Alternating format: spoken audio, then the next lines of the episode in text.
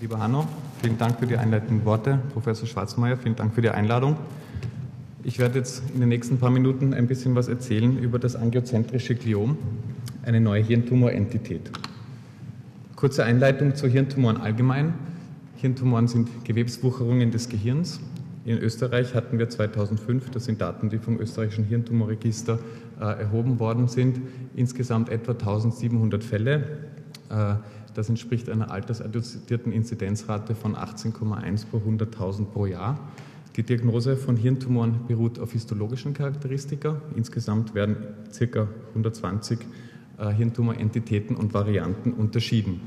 Das internationale Referenzwerk, in dem die Hirntumoren definiert sind und in, der, in, in dem die äh, histologischen und klinikopathologischen Eigenschaften definiert und beschrieben sind, ist die WHO-Klassifikation der Tumoren des zentralen Nervensystems.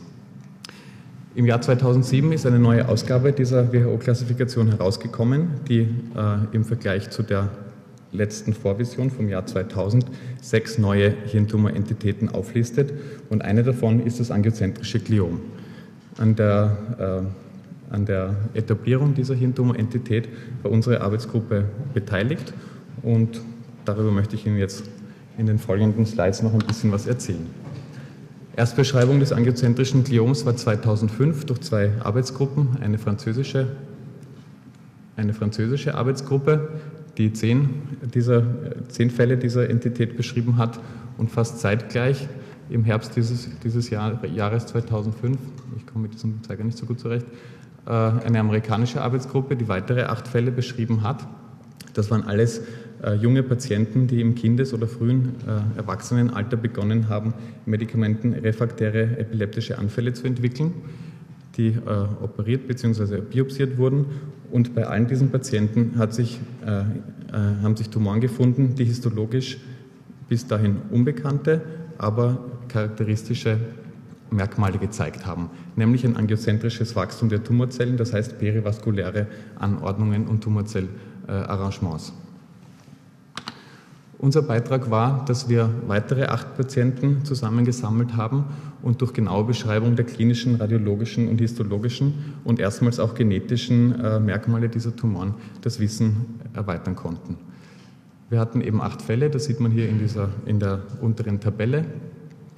Alle Patienten haben wir auch bei den vorher beschriebenen äh, in, der, in, in der Kindheit oder ja, eigentlich in der Kindheit ähm, medikamentenrefraktäre epileptische Anfälle entwickelt wurden alle biopsiert oder operiert.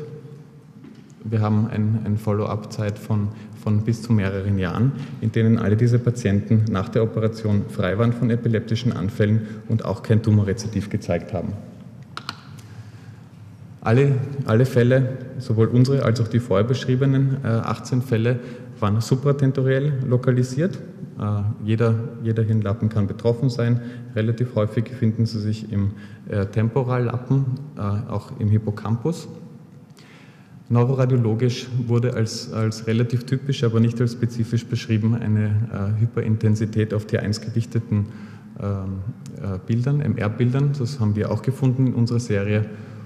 Und äh, was wir nicht nachvollziehen konnten, das hat die französische Gruppe vorher beschrieben, sind Ausläufer auf die zweigewichteten oder Flair-Sequenzen, die vom Tumor zum, zum äh, Ventrikel ziehen. Das hat eben diese eine Arbeit beschrieben. Das haben wir bei unseren Fällen eigentlich nicht so gefunden. Histologisch äh, zeigt sich, wie schon, wie schon gesagt, ein typisches perivaskuläres äh, äh, äh Arrangement von Tumorzellen und gleichzeitig auch diffuse Infiltration in das, in das präexistente Hirngewebe. Hier sieht man beispielsweise ein Neuron, ein präexistentes Neuron der Großhirnrinde, äh, die infiltriert wird von dem Tumor häufig auch subpiales Wachstum unter der Hirnoberfläche. Immunhistochemisch zeigen die Tumorzellen gliale Differenzierungsmerkmale. Hier sieht man äh, Immunhistochemie gegen epitheliales Membranantigen, das ist ein typisch ependymäre, äh, ependymäres Merkmal, aber auch Expression von saurem Klierfaserprotein, GVP, oder von Vimentin. Ultrastrukturell konnten wir äh, drei Fälle untersuchen und haben wir bei zwei von drei Fällen wiederum ependymäre Merkmale gefunden. Im, also das sind hier extrazelluläre Zilien oder auch hier eine Zonular Adhärenz. Genetische Charakterisierung hat gezeigt, dass äh, es kein keine spezifische genetische Aberration bei diesen Tumoren gibt, sondern eher wenige und äh, heterogene genetische Veränderungen gefunden werden, was zu dem, zu dem eigentlich benignen Verlauf dieser Tumoren ganz gut passt. Wir konnten in einem Fall finden einen Verlust von chromosomalem Material auf dem langen Arm von Chromosom 6 und ein, äh, eine Zunahme von genetischem Material auf dem kurzen Arm von Chromosom 11, bei ein, auch jeweils bei einem Fall. Zusammenfassung, das angiozentrische Gliom ist eine sehr seltene Hirntumorentität, eine, hat eine typische Klinik mit medikamentenrefraktärer Epilepsie mit Beginn im Kindes- oder jungen Erwachsenenalter. Lokalisation ist typischerweise supratentoriell, meistens kortikal hat einen gutartigen Verlauf, wurde daher von der Weltgesundheitsorganisation als Grad 1 Tumor eingestuft, hat eine typische Histologie mit angiozentrischen Wachstumsmuster und diffuser Infiltration. Genetische Veränderungen sind uncharakteristisch.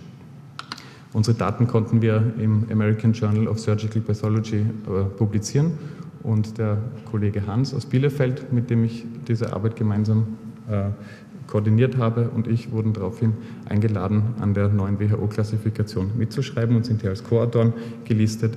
Und äh, als Anerkennung dieser, dieser äh, Arbeit wurde ich dann schließlich im Oktober 2008 als, als Researcher auf dem Mans geehrt wofür ich mich bei der Medizinischen Universität sehr bedanke, aber auch bei meinen, meinen Kollegen und Mitarbeitern, mit denen ich das Ganze gemacht habe. Insbesondere möchte ich hervorheben das Klinische Institut für Neurologie, an dem ich wissenschaftlich ausgebildet wurde und auch an dem ein Großteil dieser Arbeit entstanden ist, ähm, und auch den Herrn Kollegen Hans aus Bielefeld, mit dem ich äh, diese Arbeit koordiniert habe. Vielen Dank.